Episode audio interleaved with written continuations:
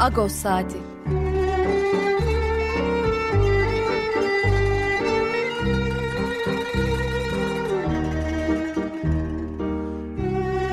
Haftalık Agos gazetesinin penceresinden Türkiye ve dünya gündemi. Agos'un mutfağından haberler, söyleşiler, olaylar.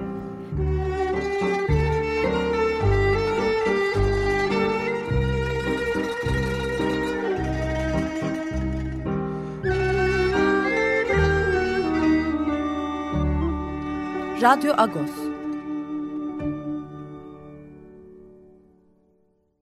Radyo Agos'tan günaydın. Parlus. Ben Yetvart Tanzikyan. Yeni bir Radyo Agos'la karşınızdayız. Bugün yirmi dört Şubat Cumartesi. Hangi şarkıyla başladık? Leo Ferre. Ee, çok ünlü bir Fransız müzisyen, kaybettik onu. Ee, aslında Affiche Rouge şarkısıyla başlayacaktık. Yani E, Missak Manouchian ve arkadaşları e, Nazi rejiminin tarafından kurşuna dizilmesi e, için bir şiirdi bu. Bu şiiri bestelemişti e, Leo Ferre. E, onunla başlayacaktık ama onu bu bölümün içinde çalacağız. Girişte yine Leo Ferre'den e, daha hareketli bir şarkıyla başlayalım dedik. Evet, e, bu hafta ne var e, Radyo Agos'ta? Birazdan Pakrat Estukyan'da haftalık olan sohbetimizi yapacağız. Sohbetimizin bir bölümünü de E, Missak Manouchian ve eşi Mélinée Manouchian'ın Fransa'da Panthéon'a, e, naaşlarının Panthéon'a defnedilmesi e, gelişmesi bu haftaya bir anlamda e, Ermeni toplumu açısından damgasını vurdu. Bunu konuşacağız. Leo Ferre'yi de bu yüzden seçtik zaten. İkinci bölümde Lüsan Bıçakçı konuğumuz olacak. E, çok güçlü bir yazı yazdı bu hafta. Dünya Ana Dil Günü, yirmi bir Şubat Dünya Ana Dil Günü'ydü uluslararası. E, bu hafta Ağustos'ta yayınlandı. E, Lüsan Bıçakçı'yla da e, farklı kuşaklardan Ermeni toplum, Ermeni e, halkının Türkiye'deki ana diliyle kurduğu ilişkiyi konuşacağız Lüsan Bıçakçı'yla da. Son bölümde siyaset bilimci Edgar Şar konuğumuz olacak.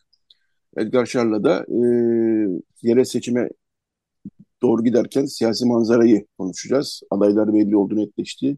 Listeler teslim edildi. Hareketli siyaset e, alanı. Evet, akışımız genel olarak böyle. E, manşetimizde e, özel okullar yönetmeliği vardı. Özel okullar yönetmeliği yayınlandı geçen hafta. Ve özel okullarda e, Noel ve Paskalya kutlanması yasaklandı. Bunun azınlık okullarını kapsamadığı e, düşünülüyor. E, azınlık okullarının yöneticileri. Bize ayrı bir yazı gelmedi dediler. Detaylar gazetemizde var. Ayrıntılı biçimde internet sitemizde de var ama bu haliyle bile ayrımcı bir e, uygulama olduğunu bütün e, S T K'lar, sivil toplum kuruluşları, e, akademisyenler söylüyorlar. E, biz de söylüyoruz açıkçası. Evet, e, yayınımızın akışı kabaca böyle. Günaydın Pakrat abi, parlus. Günaydın Yetvart, parlus. Evet, çarşamba akşamı e, Missak Manouchian ve eşi Mélinée Manouchian Panthéon'a defnedildiler. E, naaşları oraya taşındı. Ee, Ermenistan Başbakanı Paşinyan gitti, Fransa Cumhurbaşkanı Macron da törendeydi, bir konuşma yaptı.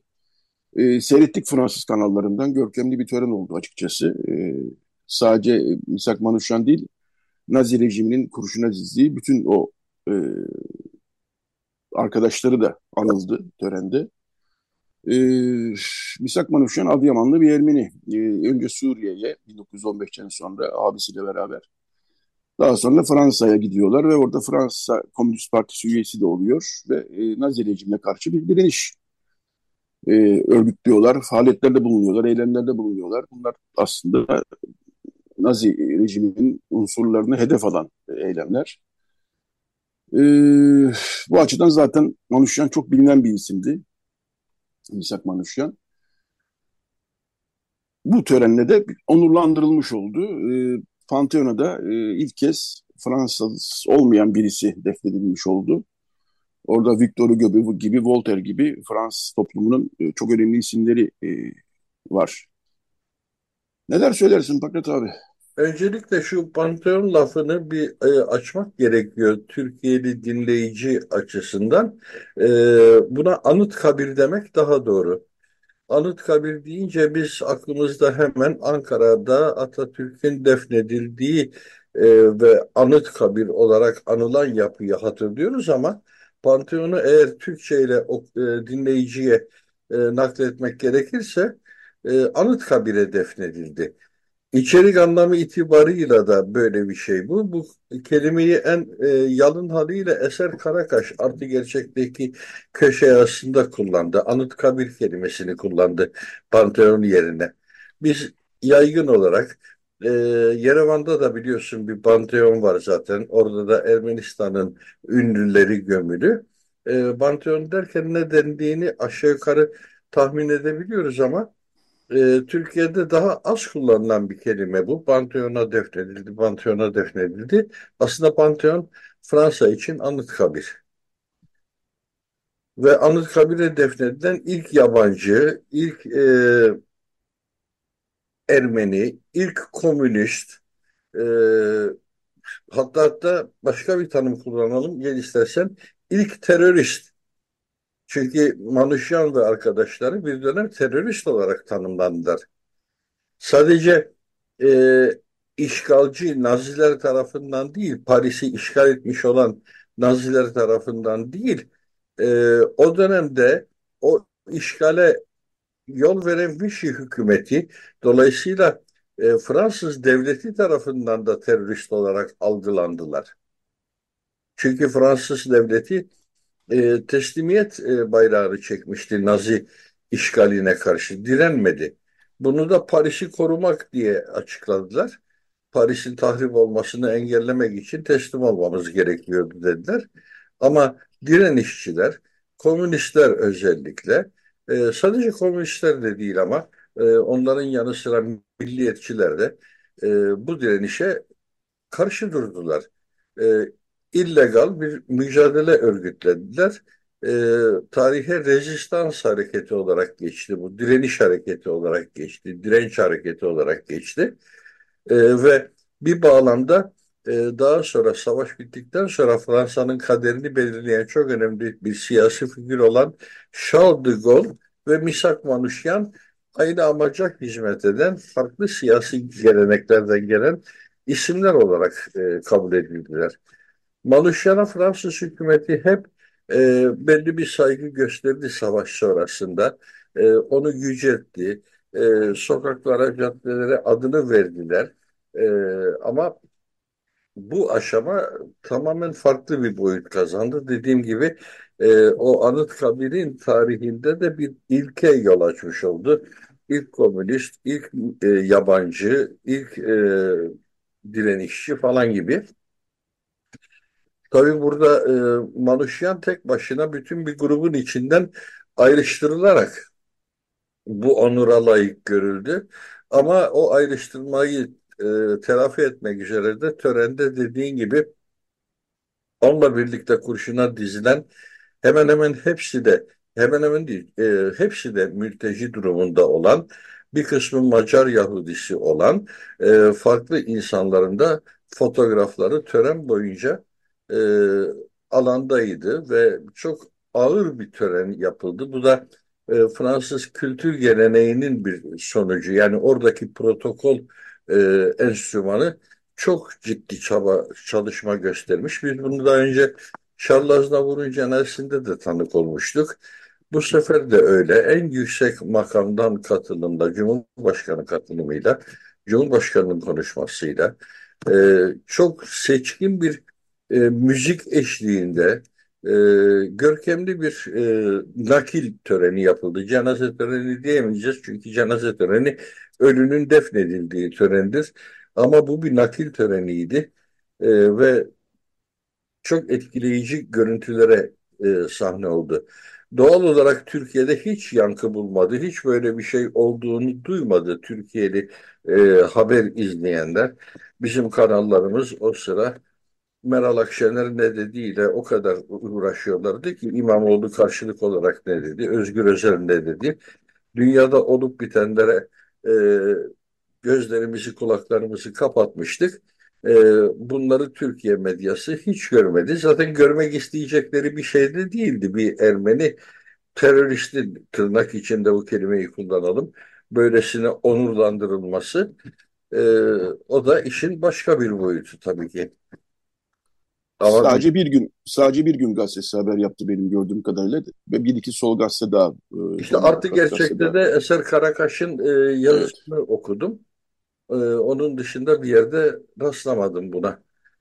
E, bir e, araya gireyim Pakrat abi. Bir etkinlik var bugün. Onu da hatırlatalım. E, Yasayan Derneği'nde e, Tünel Hildigar Palas'ta Aras Yayıncılık'ın olduğu binadan bahsediyoruz. Orada bugün Masis Kürtügül bir konuşma yapacak saat üçte.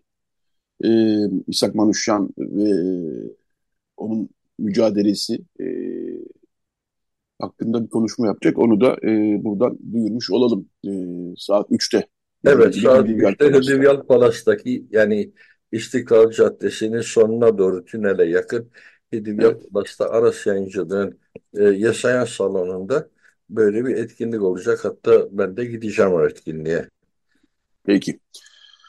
Ee, Kızıl Afiş e, aslında Nazi rejiminin e, onları karalamak için e, bastırdığı bir afişti. Fakat o Kızıl Afiş e, bir anda sahiplenildi e, Fransız direnişçiler tarafından ve onurla sahiplenildi. O karalama afişini bir tür bayrağa dönüştürdüler. Onu da buradan e, not düşelim.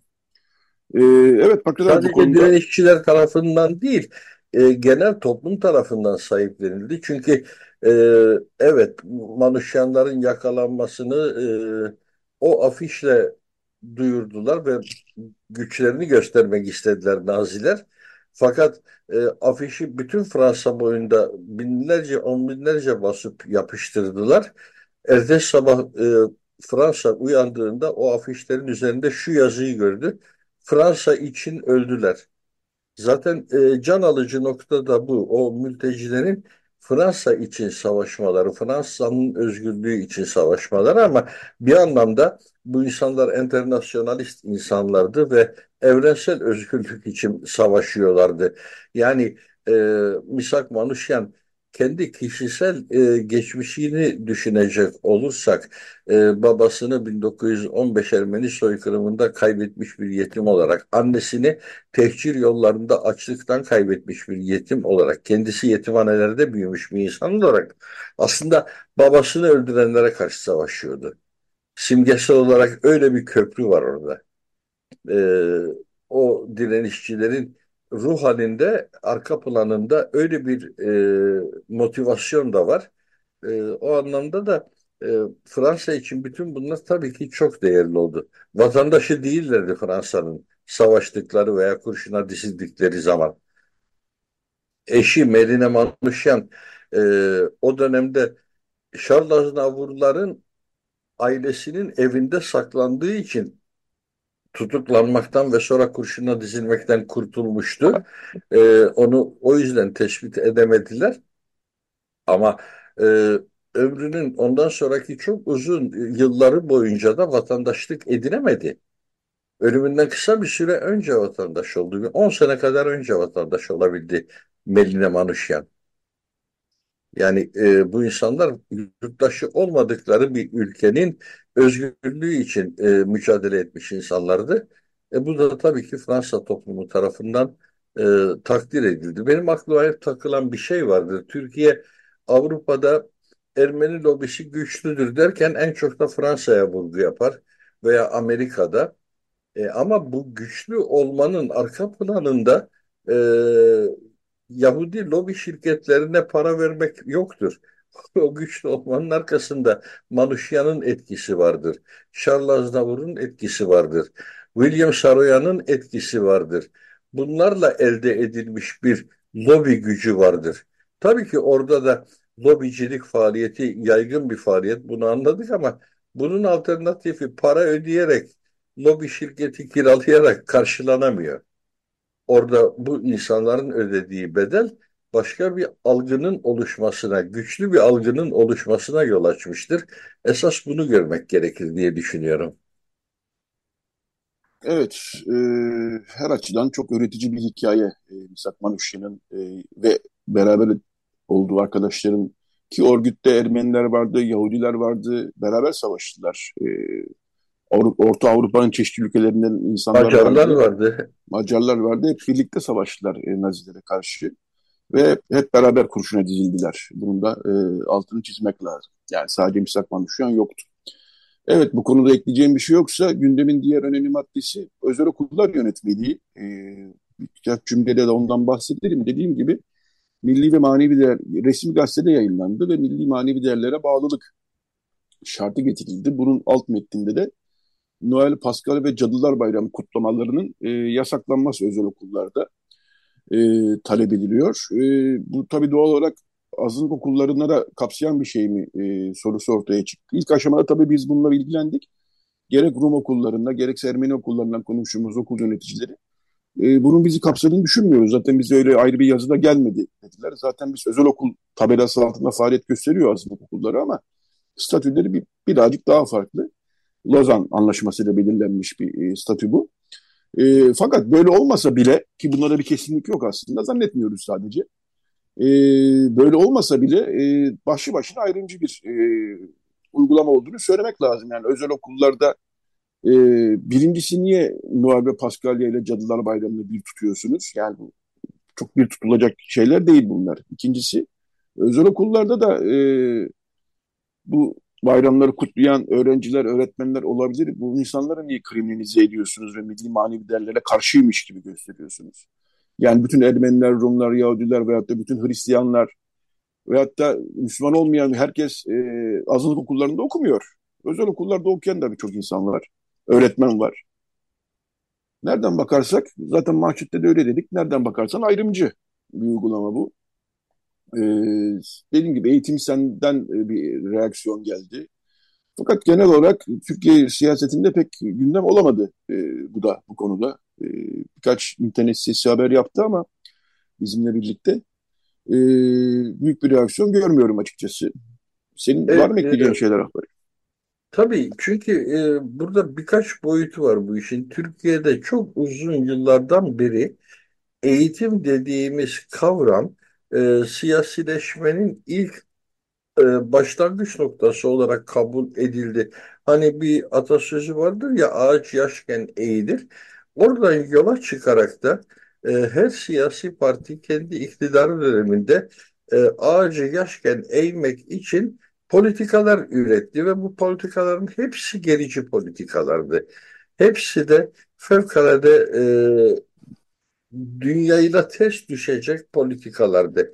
E, buna nedileni ise A K P hükümetleri çok net bir şekilde tanımladılar. Dindar ve kindar nesil yetiştirmek. İşte dindar ve kindar nesil yetiştirdiğinde de ana diliyle yazılmış metni bile e, okuyor ama okuduğunu anlamıyor. Böyle bir nesile dönüştürdüler ortalığı. Eğitimde Türkiye'yi dünya sıralamasının en altlarına kadar indirdiler. Ee, diyeceksin ki hiçbir zaman zaten çok yükseklerde değildi. Tabii ki değildi. Ama biz kendimizi böyle e, teselli ederdik. Yani Türkiye'de motivasyon anlamında çok tuhaf anlayışlar vardır. Çok tuhaf algılar vardır. E, kendimizi e, anlamsız yere, mesnetsiz yere herkesten üstün görme gibi bir psikolojimiz vardır. Mesela her zaman için Arap dünyasının çok geri bir yer olduğunu, bizim onlara göre çok ileride olduğumuzu kabul etmişiz, benimsemişizdir. Kimse sormamıştır ki e, Suriye'de okuryazar oranı nedir, Türkiye'de okuryazar oranı nedir? Veya Irak'ta okuryazar oranı nedir, Türkiye'de nedir? Bu ayrımı hiç, bu hesaplaşmayı kimse yapmamıştır. Ama genel bir algı olarak ondan cahil bizim gelişmiş olduğumuz varsayımı hep egemen olmuştur. Halbuki işin aslı öyle değil, çünkü biz eğitime eğitim anlamıyla bakmıyoruz. Eğitime adam yetiştirme adam anlamında bakıyoruz ve yetiştirmek istediğimiz adam da ilkel adam. Hesap bundan ibarettir. Şimdi burada da milli değerlerinde neymiş milli değerler? Tanımı olmayan yuvarlak laflar. Her yere çekilebilecek yuvarlak laflar. Özellikle de bugün tarikatlarla e, kol kola bakanlık yürütmeye çalışan bir Milli Eğitim Bakanı'nın varlığında bütün bunlar tabii ki son derece kaygı verici şeyler. Bakanlık açık açık söyledi, sizin tarikat dediğinize biz sivil toplum kuruluşu diyoruz. Ve onlardan, onlarla işbirliği yapmaya, onlarla proje üretmeye devam edeceğiz dedi. Açık açık söyledi. Onlarla proje yaparsan da işte e, böyle yasakçılıklarla karşılaşabilirsin. En önemli yasakçılık e, Darwin teorisinin inkarıydı, okullarımızdan uzaklaştırılmasıydı. E, bilime karşı bir ihanettir bu Darwin e, teorisi, e, yani evrim teorisinin inkarı, yaratılışla dünyayı açıklamaya çalışmak okulda e, olabilecek en büyük ahmaklık ve en büyük ihanetti. Ama bir sürü e, yapı bunu yerleştirmek için çalıştı. E, o konuda çok aktif olanlardan biri de Adnan Hoca diye bilinen e, şahsiyettir. E, bir türlü kepazelikle kamuoyunun e, karşısında gördüğü figür, aynı zamanda kendisini de Darwin e, teorisini çürütmeye çalışan, e, bilimi destekleyen bir adam olarak da sunabildi. E, bu da alıcı buldu Türkiye'de ne yazık ki. E, şu anda da bakanlık bunu daha da pekiştirmek üzere biyoloji dersinde yaratılış hikayesini anlatın diye talimat üretebiliyor. Bu korkunç bir şey. Adnan Hoca hapsizdi ama fikirleri iktidarda. Ee, yara, yani yaratılış teorisini de anlatabilirsin. Dev, evrim teorisini anlatabilirsin. Yaratılış teorisine, yaratılışa da inanan, teorilemeyelim buna da, yaratılışa inanan da bir sürü insan var. Evrim teorisine inanan da bir sürü insan var. Bu bilimi reddetmenin bir alemi yok. Evet, e, bakalım bu e, özel okullar yönetmeliğinin uygulaması nasıl olacak? E, alt metinlerde başka maddeler de var. E, Fener Rum Lisesi Müdürü Dimitri Zotos, ortaokulu ve liselerin ayrılması isteniyor bina olarak dedi. E, bu bizi çok zorlar dedi ayrıca. Yani e, azınlık okullarının e, ayrı tutulması e, gerektiğine dair, yani birçok konuda ayrı tutulması gerektiğine dair zaten konuşuyoruz, yazıyoruz, çiziyoruz ama bu konuda ayrı bir yönetmelik e, yayınlamadılar. E, dolayısıyla azınlık okulları şimdi biz ne kadar bu işin içindeyiz, ne kadar değiliz onu anlamaya çalışıyorlar. Varsayımlar üzerinden gidiliyor. E, bunu da e, yani evet, azınlık okullarının haftalık Noel veya Paskalya kutlanmayı e, yasaklaması kendi kendini inkar etmek anlamına gelir. Yani bunu e, olmadığı varsayılıyor ayrı bir yazı gelmediği için. Fakat e, bir netlikte yok yani. E, bunun netleştirmesinde fayda var e, Milli Eğitim Bakanlığı'nın diye düşünüyoruz. Evet Pakrat abi, bu haftada e, sohbetimizin sonuna geldik. E, bir şarkıyla başlara söylemiştik. Yine Leo Ferre'den bir şarkıyla hep konuştuğumuz e, Manouchianlar için yazılmış bir şiir bu aslında. Bu şiirin bestelenmesinden bahsediyoruz. Aragon'un şiiriydi. Affiche Rouge, Kırmızı Afiş e, şarkısını dinleyeceğiz. Teşekkürler Pakrat abi. Sana kolaylıklar, iyi bir hafta sonu. Rica ederim. Rica ederim. Evet, e, Leo Ferre'den e, Affiche Rouge, yani Kırmızı Afiş'i dinleyelim. Daha sonra bir reklam arası, daha sonra Lüsan Bıçakçı konuğumuz olacak. Radyo Agos. Evet, Radyo Agos devam ediyor. Ne dinledik? Armen Movsesyan'ın güzel sesinden Kez İmsileli Sen Sevgilin e, Sevda şarkısı. Armen Movsesyan Ermenistanlı bir gitarist ve müzisyen, şarkıcı aynı zamanda. E, onun temiz Ermenicesi e, hakikaten bizi de e, etkiliyor, severek çalıyoruz sık sık. Evet, e, bu bölümde e, yirmi bir Şubat Dünya Ana Dili Günü'ydü. E, ana Dil Günü'nü konuşacağız biraz. Tabii Ermeni toplumu açısından bakacağız. E, Lüsan Bıçakçı e, sık sık bize yazılar yazıyor Agos gazetesine. E, okurlarımız tanıyor, yakından tanıyor olmalılar. E, Lüsan Bıçakçı bu hafta çok güçlü e, bir etkileyici bir yazı yazdı. E, hem kendi Ee, önceki kuşaktan e, aile bireylerinin Ermenice'yle kurdukları ilişkiye dair tanıklıklar, hem kendisinin Ermenice'yi tekrar öğrenme, e, geliştirme çabalarına dair e, çok etkileyici bir yazıydı. Arka sayfamızda yer alıyor bu hafta yazı. E, tavsiye ederiz. E, Lüsan Bıçakçı konuğumuz dolayısıyla. Günaydın Lüsan Hanım, Parlus, hoş geldiniz yayınımıza. Günaydın Yetvart Bey, Parlus. Ee, bilhassa e, akrabalarınızın, eski kuşaktan akrabalarınızın e, hayatlarının ilerleyen yaşlarında kendi çocukluklarının Ermenicesini e, hatırlamaları e, çok etkileyiciydi. Malatya Adıyaman lehçesiyle e, bunları siz anlattınız, e, yazdınız. E, oradan başlamak istiyorum e, ağırlıklı olarak. Ee, Anadolu e, parparları, yani lehçeleri, şiveleri, e, Anadolu Ermenilerinin parparları, yani lehçeleri, şiveleri ne yazık ki kayboldu artık. tutunacakları bir dal kalmadı e, diyorsunuz e, yazınızda haklı olarak. Evet, gerçekten de öyle. E, nasıldı sizden önceki kuşakların Ermenice ile kurdukları ilişki? E, farklı farklı kuşaklar, farklı farklı ilişkiler kurdular tabii. Evet. Öyle başlayalım isterseniz. Elbette. Ben e, Adıyaman'da doğdum. Kardeşlerim de Adıyaman'da doğduktan sonra İstanbul'a e, ailemle göç ettik. Ben geldiğimde dört yaşındaydım. Doğrusu Adıyaman'la ilgili pek fazla hatıram yok. Fakat İstanbul'a geldiğimizde de doğal olarak kendi aile içinde annemin, babamın hep konuştukları dilin e, Ermenice olduğunu hatırlıyorum. Fakat o Ermenice hani bugün e, İstanbul Ermenilerinin konuştuğu dilden uzakmış. E, çünkü o zaman farkında değildim. E, evde iki dil konuşuluyordu. Ermeniceyi her zaman duyuyorduk. Fakat e, Ermenice sorulan sorulara dahi biz e, Türkçe cevaplar veriyorduk kardeşlerimizle. E, maalesef e, İstanbul'da büyüdüğüm halde Ermeni okuluna gidemedim. E, bir şanssızlık oldu diyeyim. Belki pek çok ailenin de başına geldiği gibi. E, işte ablam e, Adıyaman'da ilkokula başladığından dolayı İstanbul'da geldiğimiz semtte okula, Ermeni okuluna verildiğinde e, başlatılmış, fakat bir süre sonra bunun mariften e, sıkıntı doğurduğu, e, Ermeni okuluna devam edemeyeceği bildirilince annem de bundan pek çok üzüntü duyduğunu hep anlatırdı. O Türk okuluna başlayınca bizler de peşinden Türk okullarına devam ettik. Fakat Ermenice evimizin içinde hep var oldu. Fakat bu Adıyaman parparıyla.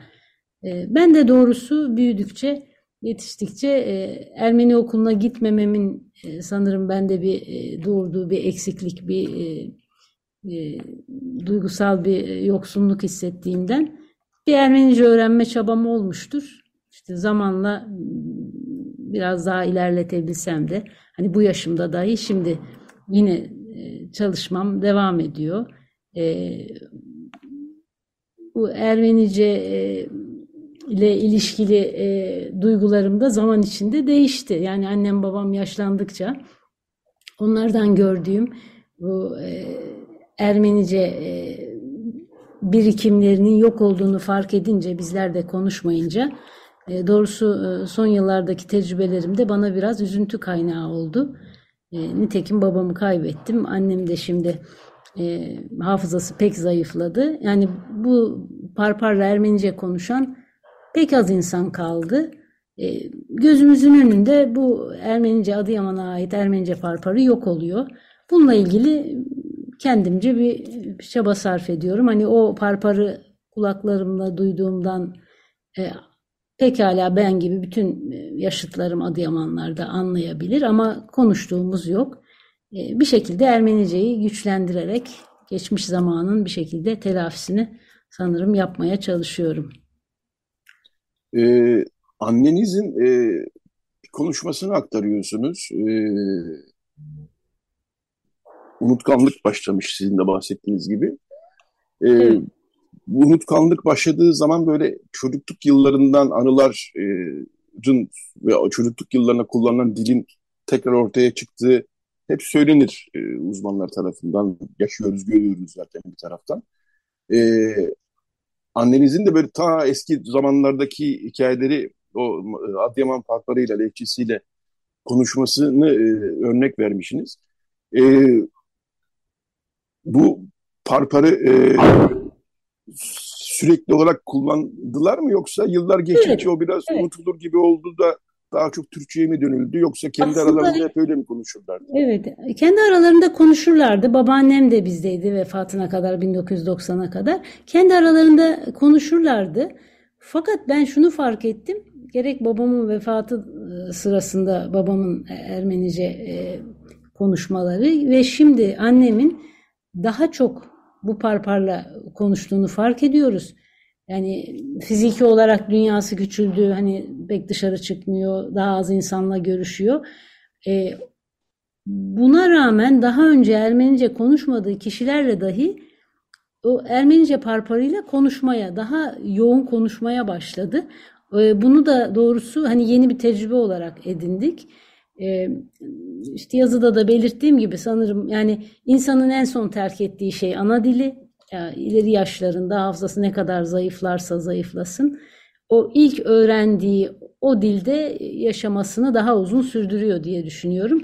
Biz bunu tecrübe ettik. Biz her zaman evimizde bu dil konuşulmuştur ama e, gerek bizlerin büyümesi, e, dünyalarımızın Türkçe ile daha fazla sarılır olması, e, annemle babamla ilişkimiz bir çocuklukta olduğu kadar yoğun olmaması, yani bizi bu konuda biraz uzaklaştırmış gibi e, hissettirmiş. Oysa şu anda görüyorum ki annem e, Türkçeden ziyade Ermenice konuşuyor. Tabii bu Ermenice'de bugün işte kitaplarda okuduğumuz, gazetelerde verilen, yazılan Ermenice ile hem bağlantılı hem uzak. E, fakat yine de bu dilin e, kıymetli bir şey olduğunu, hani çocukken insan fark etmese de e, hele şimdi kaybetmemize yakın hissettiğim bu zamanlarda çok daha kıymetli olduğunu düşünüyorum. E, beni böyle e, bu haftaki yazıyı da yazmama sebep olan şey hani elimizin, parmaklarımızın arasında kayıp giden bir dil var. Onun için yapabileceğimiz fazla bir şey yok. Çünkü yaşadığımız ortam değişmiş, insanların dünyası değişmiş. Bu dili konuşan insanlar artık parmakla sayılır kadar az. E, bu sebeple doğrusu biraz e, duygusal da Hüzün, bir şey. Hüzünlü bir durum, evet. E, ben bir sizin yazınızdan örnek vereyim. Babanız ömrünün son günlerinde E, birinci yarı kapalaldıyken e, kalkmaya çalışıyor ve size şöyle söylüyor. Toga Ertam, Ertam Himma Merit Kaşe. Yani e, bırakın gideyim şimdi annem bekler. E, evet. Bu işte Adıyaman Parkları oluyor. E, siz e, İstanbul'a geldikten sonra e, Adıyaman'dan gelen ya da Malatya'dan gelen diğer Ermenilerle ilişki e, işte görüşme anlamında, sohbet anlamında kurduğunuzda benzer hikayeleri o ailelerde de gördünüz mü? Yani aile büyüklerinin o parkları koruma, koruduğu... Elbette. Benim yani annemin, babamın görüştüğü insanlar daha çok kendi memleki, yani Adıyaman'dan gelmiş Ermenilerdi. Ve bu insanlar bir araya geldiklerinde her zaman Ermenice konuşulurdu. Yani sık sık Türkçe ile de karışırdı bu dil. Zaten bu sözlü bir dil. Yani bütün kelimeleri barındıran bir parpar değil diğer parparlarda olduğu gibi ama e, evimizde Ermenice diğer Adıyamanlılarla bir araya gelindiğinde muhakkak konuşulan bir dildi bir araya geldiklerinde ve bu e, çok da kıymetli bir şeymiş, bize çok doğal olarak gelirdi. E, hatta e, işte dışarıdaki hayatımızda bu dil yani Ermenice'de, Türkçe'de biraz farklı e, kalırdı. Hani bundan e, çocuk aklımızla bazen rahatsız bile olurduk. E, fakat işte bu insanların gittikçe yaşlarının ilerlemesi, hayatlarını kaybetmesi, işte çocuklarının, torunlarının, dünyalarının e, değişmesi e, bu dili e, oldukça az konuşulur hale getirdi. Şu anda ben annem dışında e, belki birkaç kişi daha etrafımdan o yaşlarda insanlarda duyuyorum. Onun dışında çocukları hiç konuşmadı. Aslında biz bilemiyorum bir aile var mı ki Adıyaman parparıyla halen Ermenice konuşan yok. Buradan duyurum, duyurmuş olalım, varsa eğer sizle temasa geçsinler. Ee... Gerçi Adıyamanlarla ben hani tanıdığım insanlar. Evet. Yani annemden Şimdi... de babamdan da Adıyamanlı evet. olduğum için ve o insanlarla bağlantım var. Pek az kişi hatta konuştuklarında da bize yani hoş gelir. Biz yurt dışına gittiğimizde diyelim Ermenilerle yine karşılaştığımızda E, ya da Adıyamanlı Ermenilerle karşılaştığımızda o insanlardan da duyarım ve bu hoş bir karşılaşma olur benim açımdan da. E, maalesef evet. bu, bu dil e, diğer diller gibi sadece Ermenice'nin başına gelen bir şey değil bu elbette. Ama e, Anadolu'da konuşulan pek çok dilin şu anda konuşulmuyor olması bizim açımızdan elbette üzücü. Evet, Maraş Ermenicesinin de Beyrut'ta yaşadığı söylenir. Maraş Parpanı'nın Maraş lehçesinde Beyrut'ta ağırlıklı olarak yaşadığı evet. söylenir. Evet. İşte, e, dağılmış bir toplum tabii. E, Ermeni toplumu. Lübnan'da, Beyrut'ta e, eskisi kadar olmasa da Halep'te e, tabii yurt dışında e, Kıbrıs'ta, Fransa'da, Amerika'da, Kanada'da e, annenize sağlıklı bir yaşlılık diliyoruz e, tabii. Çok teşekkür e, ediyorum. Şimdi şunu ben çok e, çok değil de görüyorum, çok demeyeyim ama e, kayda değer derecede rastlıyorum. E, işte kırklı yaşlardan sonra, ellili yaşlardan sonra e, Ermeni toplumundan e, üyelerimiz Ermenice'lerini e, geliştirmek, eğer biraz varsa geliştirmek, hiç yoksa baştan öğrenmek gibi e, çok da sevindirici bir şey. Bu çabalar içine gidiyorlar. Ranting Vakfı'nın da Batı Ermenicisi kursları ve atölyeleri var. Şimdi artık Zoom'dan yapılıyor ama eskiden fiziki olarak yapılıyordu. Bizim gazetede aynı binada olduğumuz için ben görüyordum ve tanıklarımla sohbet ediyordum. Onlar anlatıyorlardı ki ya ben okulda Ermenice öğrendim. Ermeni okulunda okudum ama kullanmaya kullanmaya işte köreldi, kaybettim. Şimdi tekrar canlandırmak ve biraz daha ileri taşımak istiyorum diyenler var. Evet, hiç öğrenem- hiç doğrusu öğren- ben de katıldım, katılmaktayım evet. Ben. Faydalandım da.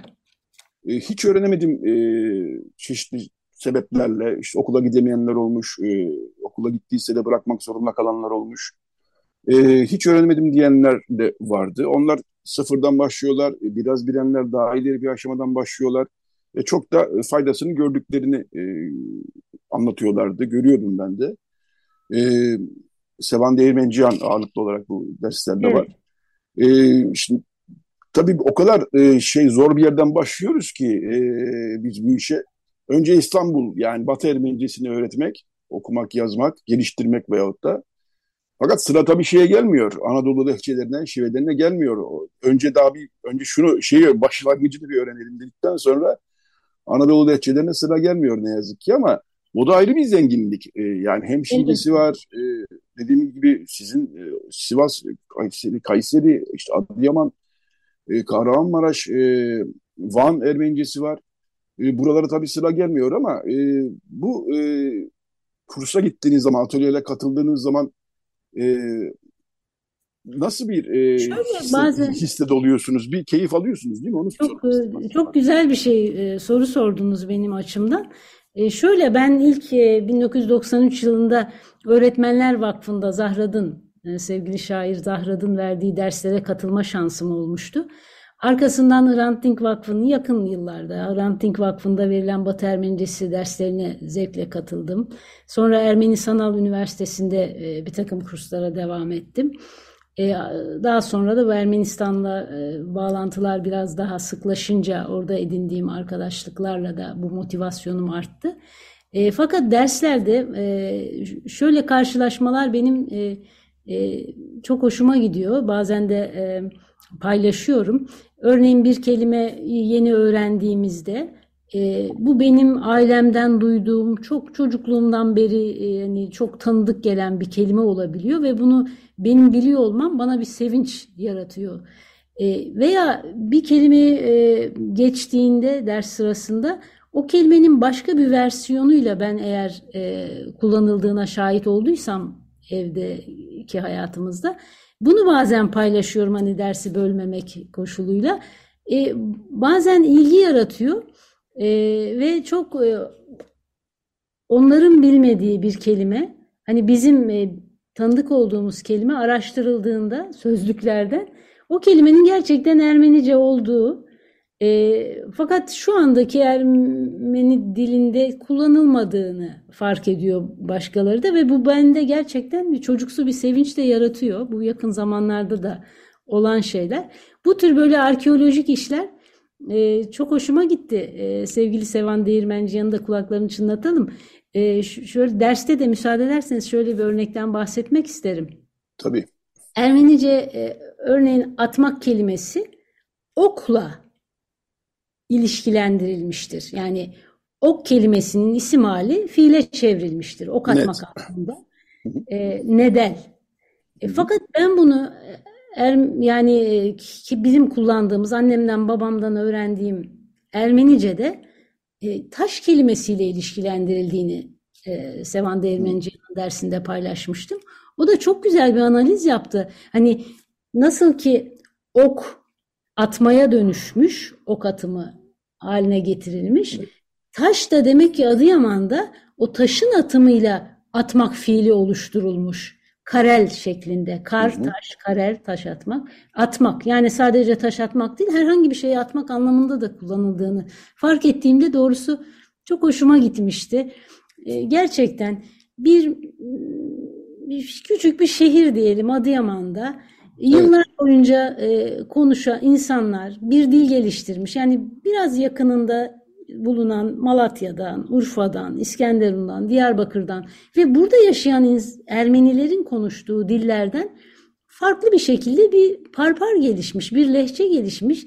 Adeta bir e, tabiat dokusu gibi ve bu e, bir e, bütünlük sağlamış, bir süre kullanılmış ve şu anda o, o, o zenginlikten vazgeçmek gerçekten üzücü geliyor bana.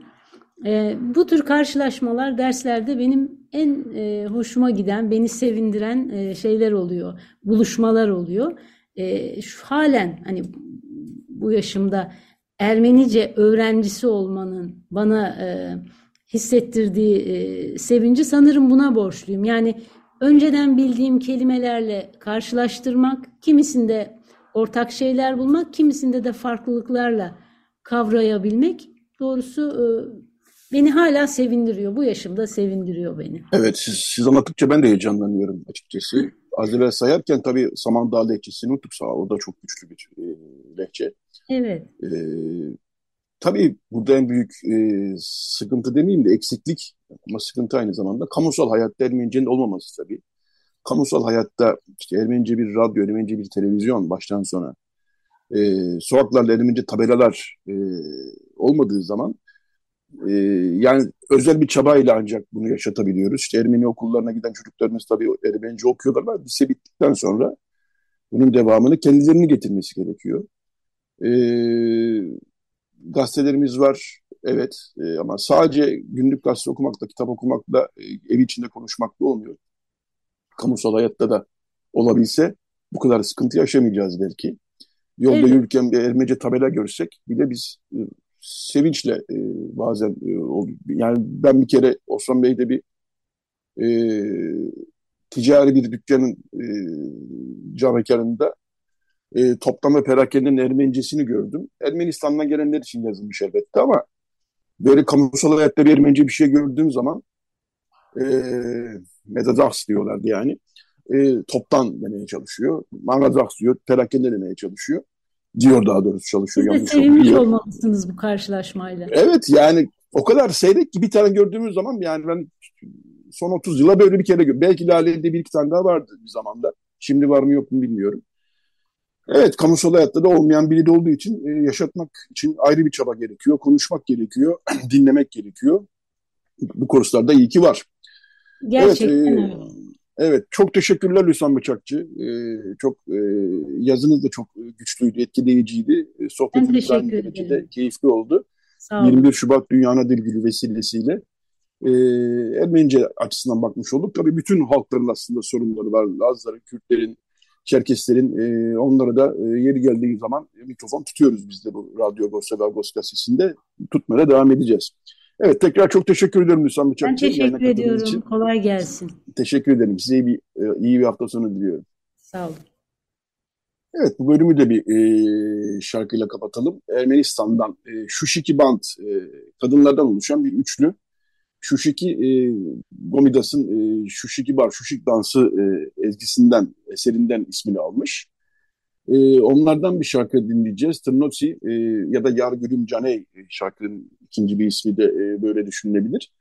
Şuşiki Band'ı dinleyelim. Daha sonra bir reklam arası, daha sonra Edgar Şar siyaset birinci konumuz olacak. Yerel seçimlere doğru siyasi manzarayı e, konuşacağız. Evet, Şuşiki Band'ı dinliyoruz. Radyo Agos devam edecek. Radyo Agos. Evet, Radyo Agos devam ediyor. Bu bölümde biraz siyaset konuşacağız. otuz bir Mart yerel seçimlerine artık bir ay bir hafta kaldı diyebiliriz. E, otuz kampanya dönemi de artık iyice hızlanmış vaziyette. E, geçen hafta e, partiler aday listelerini teslim ettiler Yüksek Seçim Kurulu'na. E, dolayısıyla e, kiminlerde aday çıkardı, kiminlerde aday çıkarmayacağı e, belli oldu büyük oranda.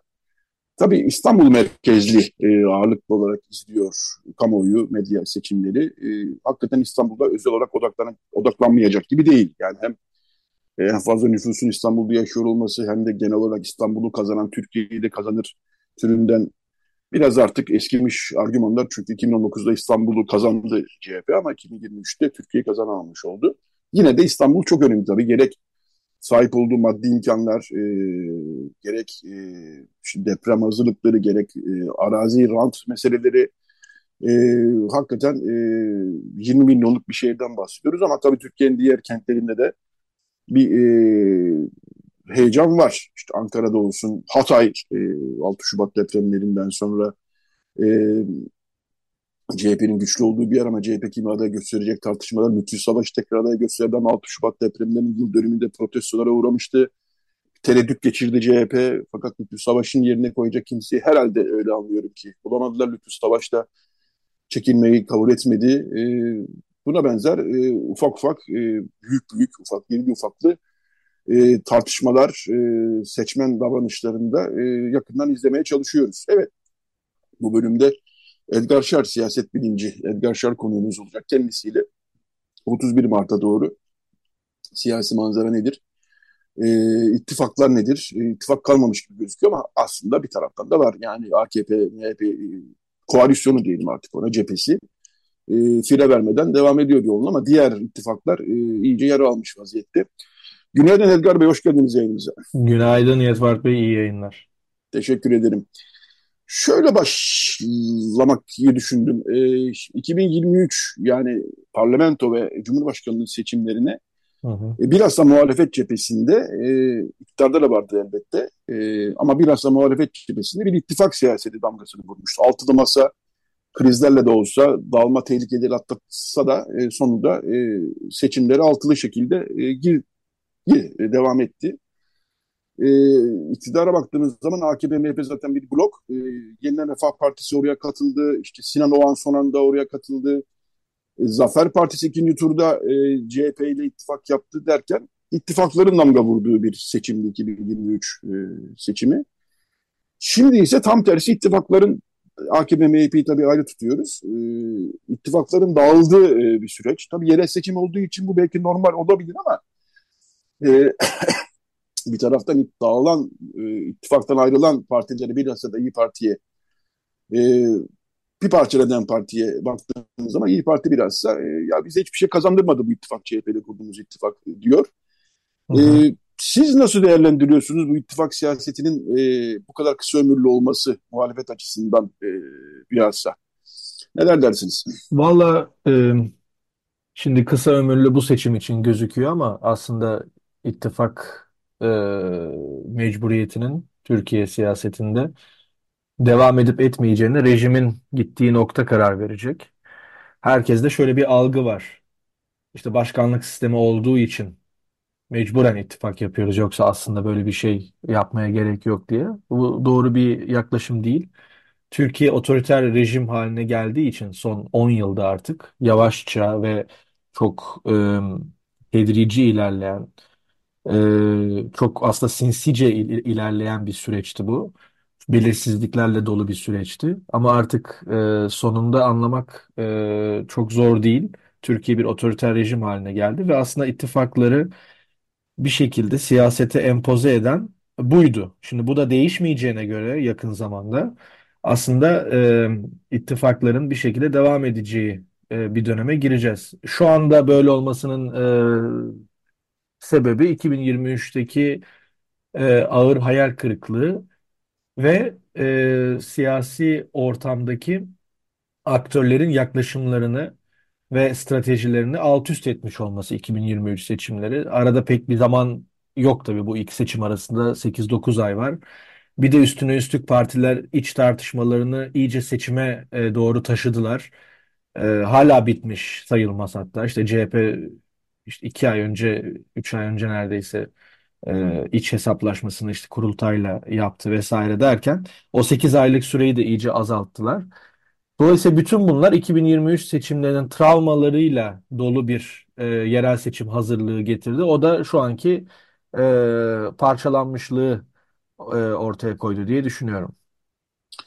Ee, biraz partiler üzerinden de gidebiliriz aslında. Ee, ittifakların dağılması... Belki evet anlaşılabilir ama İYİ Parti mesela e, belirgin bir biçimde e, iktidardan ziyade C H P'yi karşısında alarak bir siyaset yürütüyor.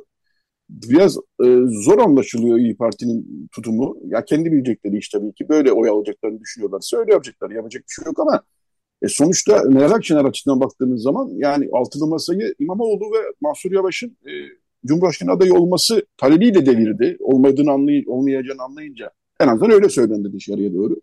Evet. E, şimdi e, İmamoğlu da yerinde duruyor. Tekrar belediye başkanı adayı. Mansur Yavaş da yerinde duruyor. Yani bu ikisi, ikisi iki isim için altılı masayı devirecek kadar bunlara bağlı olan bir partinin bu sefer e, farklı bir yön izlemesi, ben kendimce şöyle bir şey düşünüyorum ama tabii bu sadece kendi kişisel fikrim. Sanki e, A K P ve M H P'nin iki bin yirmi üç seçiminde C H P'yi kriminalize ederek, kriminalize ederek veyahut da C H P ile uğraşarak oy aldığını farz etmiş e, ve ben de buradan belki oy alabilirim diye düşünmüş mü acaba diye düşünmekten kendimi alamıyorum. Bilmiyorum, sizin bu konuda bir şeyiniz var mı? Bakış açınız nedir? Şimdi şöyle, e, İYİ Parti'nin yapmaya çalıştığı şeyin e, teorik olarak ne olduğunu e, anlamaya çalıştığımızda ortaya bir şey çıkıyor. Bunu gerçekleştirmek için fiiliyatta neler yaptığını alt alta yazdığımız zaman başka bir şey çıkıyor. E, şimdi teorik olarak e, daha anlaşılır bir durum var. Yani diyorlar ki aslında sadece İYİ Parti'ye de has değil bu. Mesela DEM için de aynı şey geçerli. Evet. E, yerel seçimlerdeki yaklaşımlarını gördüğümüzde şu var.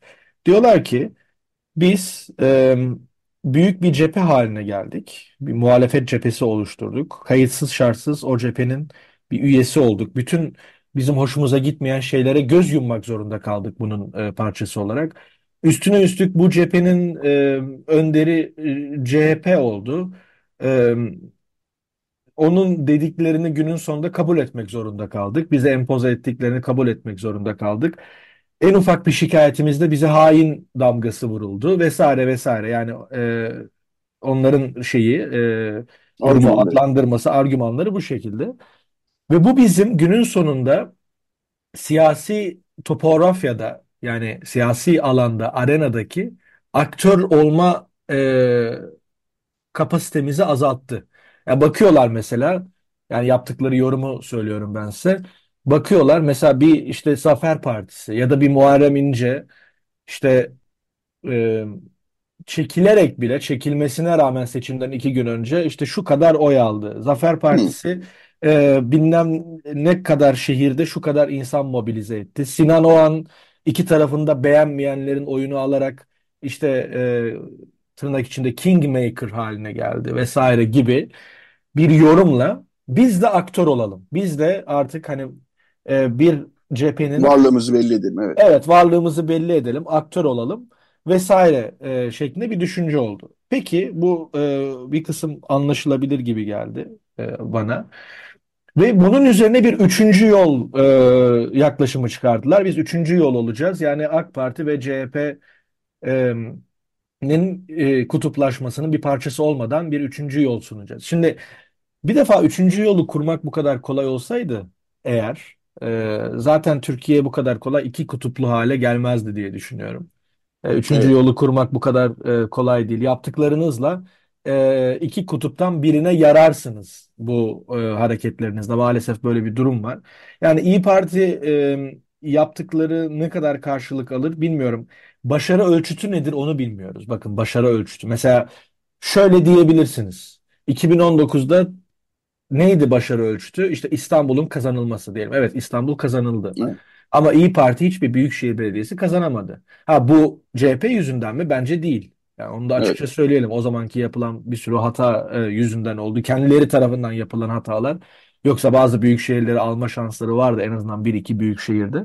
Şimdi herhangi bir büyük şehri alırlarsa birileri çıkıp şunu diyebilir: bu strateji başarılı oldu iki bin on dokuza göre. Ama alabilecekler mi? Şu an pek gözükmüyor mesela. E, ama e, yani bu seçimde bence Akşener'in oynadığı oyun bu. Biz bir tane büyük şehir bile alsak, İstanbul ya da Ankara kaybedilirse umurumuzda değil, ama bir büyükşehir bile alsak kendimiz başarılı sayarız. Ya da genel oyumuz iki bin yirmi üçün gerisine düşmezse en azından bir aktör olmuş oluruz iki bin yirmi sekize doğru giderken. Ama çok riskli bir şey, çünkü insanların işte sizin de yaptığınız gibi ciddi anlamda tutarlılıklarını sorguladıkları bir e, siyaset evet. üretmiş oldular ve üstüne üstlük işte e, Mansur Yavaş ve Ekrem İmamoğlu'nu doğrudan bu şehirlerde karşılarına aldıkları için iktidardan ziyade ya da öyle gözüktüğü için, öyle gözükmesinin de normal olduğu için e, bu sefer daha çok e, tutarsız gözüküp bu sefer hiçbir amaçlarını gerçekleştirmeme riskiyle karşı karşıyalar. Evet. E, hangisi olur? Öngörmek zor. Bunu göreceğiz. Ama çok riskli bir şey o. Akşener'in kendi siyasi hayatını ortaya koyup bu riski aldığı ortada. Çünkü biz bir e, bir Nisan'da Akşener'in siyasi devam edip etmeyeceğini de E, konuşuyor olabiliriz. Konuşuyor olabiliriz değil. Bence konuşacağız. Çünkü kendi zaten bunu söyledi. Yani bunu biz evet. söylemiyoruz. Kendi söyledi. Benim ben hani eğer bir başarısızlık olursa bunun bedelini ben ödeyeceğim dedi. Dolayısıyla öyle bir e, all in yaptığını görüyoruz hani bu Anladım. Pokeri oynarken diye düşünüyorum. Peki Dem Parti'ye e, gelmek lazım. Dem Parti bu kadar e, şey konuşamayız. Çünkü Kürt sorunuyla iç içe geçmiş bir durumdan bahsediyoruz. H D P diyelim e, geleneğinden bahsedersek. E, H D P'de, e, Dem Parti'de yani iki bin on dokuz yerel seçimlerinde destek verdik. iki bin yirmi üçte de destek verdik. Fakat Kürt sorunun çözülmesi, kabaca anlatıyorum tabii bunu.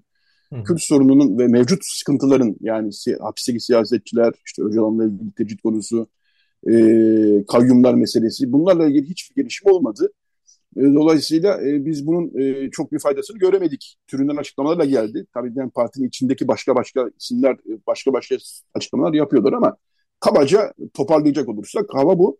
Dolayısıyla biz de kendi adayımızla e, seçime gideriz demişlerdi. C H P'de temasa yürüttüler. Oradan da belli ki yani ilçeler bazında bir anlaşma olmuş ama daha ileri bir anlaşma nasıl, ne bekleniyordu tam bilemiyorum.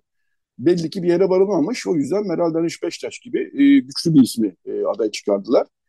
Ee, biraz e, Başak Demirtaş'ın e, kısa süreli aday olabilirim döneminde e, sokak röportajlarından Kürt seçmenlerinde evet biz de artık bir payanda olmak istemiyoruz, kendi gücümüzü ortaya koymak istiyoruz türünden e, açıklamalarını görüyorduk. Dolayısıyla e, H D P geleneği, Dem Parti olarak devam eden H D P geleneği de bir siyasi e, zemine ağırlığını koyma çabası içinde gibi anlıyoruz ama siz nasıl bakıyorsunuz? Aslında bir Kürt hareketi içindeki bir tartışma. Ta iki bin on beşlere hatta çözüm sürecinin sonuna kadar geri götürebileceğimiz on yıllık bir tartışma şu. Kürt meselesi nasıl çözülür? Yani biz siyasi alandaki varlığımız nasıl anlamını bulur? Nasıl amacına ulaşır? Şeklindeki tartışma. Eğer Türkiye demokratikleşirse mi Kürt sorunu çözülür? Yoksa Kürt sorunu çözülsün, Türkiye'nin demokratikleşmesine biz umursamayalım. Kürt sorunun çözülmesi için ya da bizim alandaki varlığımız için gerekeni yapalım. Gerekirse otoriter bir iktidarla e, iş tutarak ya da e, konuşarak, müzakere yaparak. E, Türkiye'de zaten sonra demokratikleşir Kürt sorunu çözüldüğü için. Şeklinde iki artı iki ayrı birbirine rakip e, yaklaşım bu. E, bunun yansımalarını biz ilk defa iki bin on beşte güncel siyasette şurada gördük. Selahattin Demirtaş seni başkan yaptırmayacağız dediği zaman şöyle eleştiriler gelmişti. E, ya sen niye bu işe giriyorsun ki? Niye C H P A K P kavgasına? Kürt siyaseti, için, Kürt siyaseti içinden gelen eleştirileri söylüyorsun. Evet, Kürt siyaseti içinden gelen eleştirileri e, söylüyorum. Bu eleştiriler daha sonra Selahattin Demirtaş İşte OHAL sonrası hapse atıldığında filan daha da artmıştı. Bak ne oldu? Günün sonunda sen e, Erdoğan gerçeğini görmedin. İşte geldiğimiz nokta bu. Şimdi ne olacak? Şimdi ne yapacağız? E, diye e, bu siyasetçilerin eleştirileri de olmuştu. Şimdi daha sonra tabii ne oldu? Türk e, çözüm sürecinin e, yarattığı kötü tecrübe ve daha sonra Türkiye'de OHAL sonrası Cumhur İttifakı'nın kurulması vesaire üzerinde yani Kürt hareketinde ağırlıklı şey şu hale geldi. Biz hani e, A K P'yi geriletecek, demokrasiyi Türkiye'de güçlendirecek bir yaklaşım, bir siyaset e, üzerine gitmemiz lazım ki e, tekrardan bunu e, Kürt meselesini tartışabilir bir duruma gelelim. Gerekirse iktidar değişimiyle ancak bu olabilir diye düşündüler. Ve iki bin on dokuzda, iki bin yirmi üçte sizin dediğiniz gibi evet destek oldular. Ama ne oldu? E, bu başarı sağlanamayınca Başarı sağlanamayınca tabii ki onların bekledikleri alanda da gelişme olmadı. Ve İYİ Parti'ninkine benzer bir şekilde ama çok daha geriye giden bu e, iki tartışmanın e, ışığında, ışığında e, başka bir şey yapalım. Aktör olalım, aktörlüğümüzü belli edelim ve bundan sonra müzakere yapacaksak özellikle bir tarafla yapmayalım. İki tarafla da gerekirse yapalım aktör olarak ve e, karşında da bir şeyler alalım düşüncesi hakim oldu iki bin yirmi üç seçimlerinden sonra. Şimdi bu açıdan baktığımız zaman e, demin yaptığı anlaşılır e, gözüküyor ama bunu tam olarak başarabildiler mi? Ee, çok emin değilim. Çünkü hı hı. E, iktidarla da şöyle bir e, anlaşma yapıldığı ya da yapılabileceği algısı vardı. Nedir o? İşte e, biz İstanbul'da ya da seksen bir ilde aday çıkaralım. Böylelikle e, muhalefetin kazanması için gereken şeyi e, yapmayalım ve muhalefetin kaybetmesini sağlayalım hatta. E, bunun karşılığında sen de bizim e, şehirlerimize kayyum atama şeklinde bir pazarlık gücü olabileceği düşünüldü. Böyle bir pazarlık yapılabildi mi? Yapılabildi diyen var. Yapılabildi diyen var.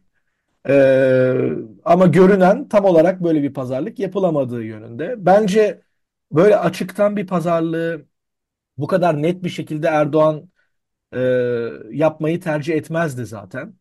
E, onun yerine onun belirsizliğini bırakmayı, bu ihtimalin varlığını ta seçimden sonraya kadar hani varmış gibi göstermeyi tercih ederdi. Onun elini daha güçlü tutan bir şey bence. Dolayısıyla bence Kürt hareketi içinde, bugün Dem Partisi içinde halen buna inananlar ben olduğunu düşünüyorum. Ee, açıktan böyle bir pazarlık yapılamadığı için. Ee, biz eğer İstanbul'da e, gerekeni yaparsak aday çıkarıp yani muhalefetin kazanması için bir şey yapmazsak e, günün sonunda iktidar bunu görecektir diye. Ha şimdi e, böyle bir pazarlık işte yapıldı diyenler var vesaire. Ben dediğim gibi yani bu şeyin açık bırakıldığını e, açıkçası düşünüyorum. Ve iktidarın hani kendi e, yaklaşımına göre seçimden sonraki duruma göre sadece İstanbul'a vesaire bakarak değil birçok dengeye bakarak ve Kürt meselesi artık bölgesel bir mesele haline geldi. Oradaki dengeleri de bakarak bu tarz kararları vereceğini düşünüyorum. Ama Meral Danış Beştaş'ın mesela dün Dün müydü? Sanırım dün Medyascope'ta yaptığı Ruşen Çakır'a bir e, söyleşide e, kullandığı bir ifade var. Kayyum e, yoluna iktidarın gitmeyeceğini düşünüyorum. Artık bu çöktü. Şimdi ben bakıyorum emin değilim buna o kadar. Yani bunun e, dayanaklarının ne olduğunu tam olarak göremiyorum açıkçası. Dolayısıyla evet. e, öyle bir e, yaklaşım var orada. Evet yani e, Erdoğan'ın şu an... E, kartlar yine Erdoğan'ın eline geçmiş gibi gözüküyor. Evet. Ee, yani H D P, C H P, İYİ Parti ittifakı İstanbul için en azından varken kartlar daha çok İmamoğlu'nun elinde gibiydi. Ee, İmamoğlu'nun işinin zor olduğunu söyleyenler de var. Hem İYİ Parti'yi kaybetti hem DEM Parti'yi kaybetti evet. Kağıt çok üzerinde. Ee, tabanda bu ittifak tekrar kurulabilir. Yani İYİ Parti'nin seçmeni, DEM Parti'nin bir kısım seçmeni tekrar İmamoğlu'na oy verebilir. Belli olmaz bu işler diyenler de var. İmamoğlu'nun tek başına kalmasını kendisinin ayrı bir e, çekim merkezi haline getirip böyle şeyler de oluyor Türkiye siyasetinde. Hı hı hı. E, ayrı bir çekim merkezi haline getirebilir diyenler var. İmamoğlu'nun performansına bakarak insanlar oy verecektir. Kötü bir şey yapmadı, iyi şeyler yaptı. O yüzden tekrar kazanabilir diyenler de var. Bunların hangisinin doğru çıkacağını tabii e, göreceğiz ama sonuç olarak bir de e, bunun da e, eş gelişmesi de tabii belediye meclisindeki sandalye dağılımı da olacak tabii. Evet. Burada da çok fazla e, seçenek var. Yani İmamoğlu tekrar kazanabilir ama belediye meclisinde ağırlık gene A K P ve M H P'de olabilir gibi. E, bunların hepsini yaşayıp göreceğiz ama sonuç olarak e, aslında belediye seçimi yapıyoruz ama belediyeciliğin e, yerel seçim e, güçlendirme, yerel e, yerelliği güçlendirmenin konuşulduğu bir seçim değil bu. Tam tersine çok çok çok tepelerde e, siyasetin, ittifakların, taktiklerin, stratejilerin konuşulduğu bir seçim gibi gözüküyor. Ne dersiniz son iki üç dakikada? Evet öyle. E, iki bin on dokuzda da öyleydi ama bu seçim için e, muhalefetin dezavantajı şu ya da muhalefetin henüz başaramadığı. Mesela iki bin on dokuz seçimlerinde işte e, Erdoğan iki bin on sekizde yeni kazanmıştı. Ve Türkiye Ağustos'tan itibaren bir ekonomik krize doğru sürüklenmeye başlamıştı. Bunun karşılığında enflasyonda, işsizlikte, tanzim satış noktalarının kurulmasında görüyorduk ve muhalefet şunu diyebildi.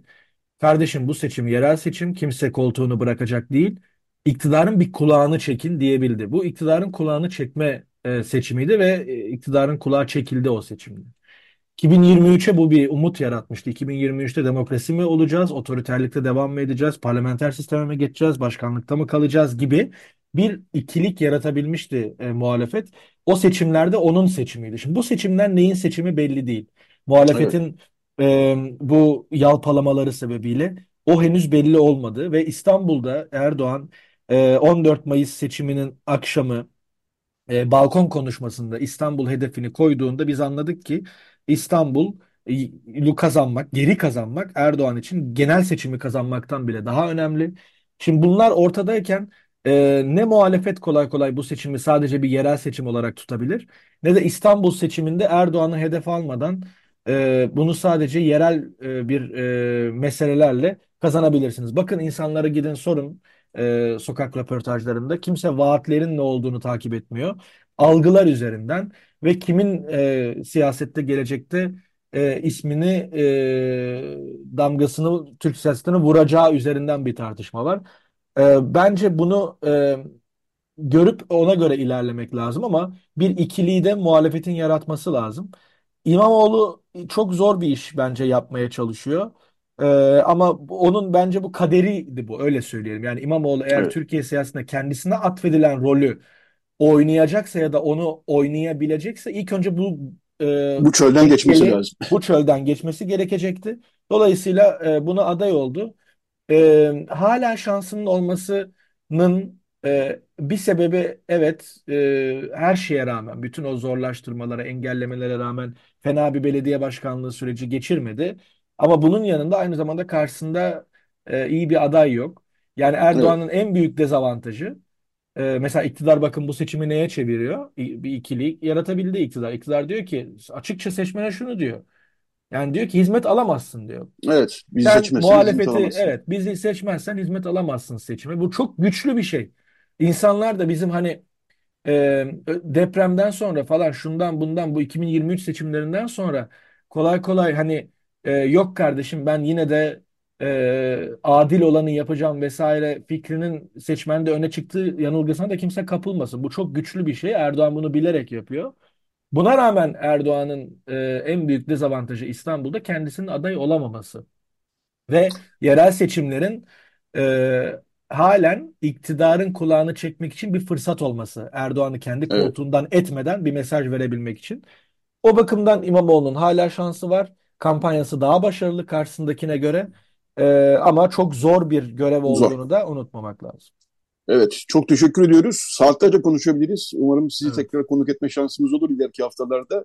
Çok, çok teşekkürler. Faydalı bir sohbet oldu. Edgar Şar, siyaset bilimci Edgar Şar konuğumuzdu. Çok teşekkürler Edgar Bey. İyi bir hafta sonu diliyoruz. Çok teşekkürler size de. İyi hafta sonları. Teşekkürler. Evet, e, Radyo Agos'un sonuna geldik. Recide Beren Baltaş e, yardımcı oldu. Karşı kıyıdan e, bir şarkıyla kapatalım. Vasilis Prodromou, e, Yunanistan'ın yeni kuşak diyebileceğimiz önemli müzisyenlerinden bir tanesi. E, Türkçesini söyleyeyim önce. Gece yarısı kapımı çalma e, diyecek. E, yani Mimohistas tam Mesantia Timporta diyecek. Evet, Vasilis Prodromou'yu dinliyoruz. Bizden bu hafta bu kadar. Haftaya yeni bir Radyo Agos'ta buluşmak üzere.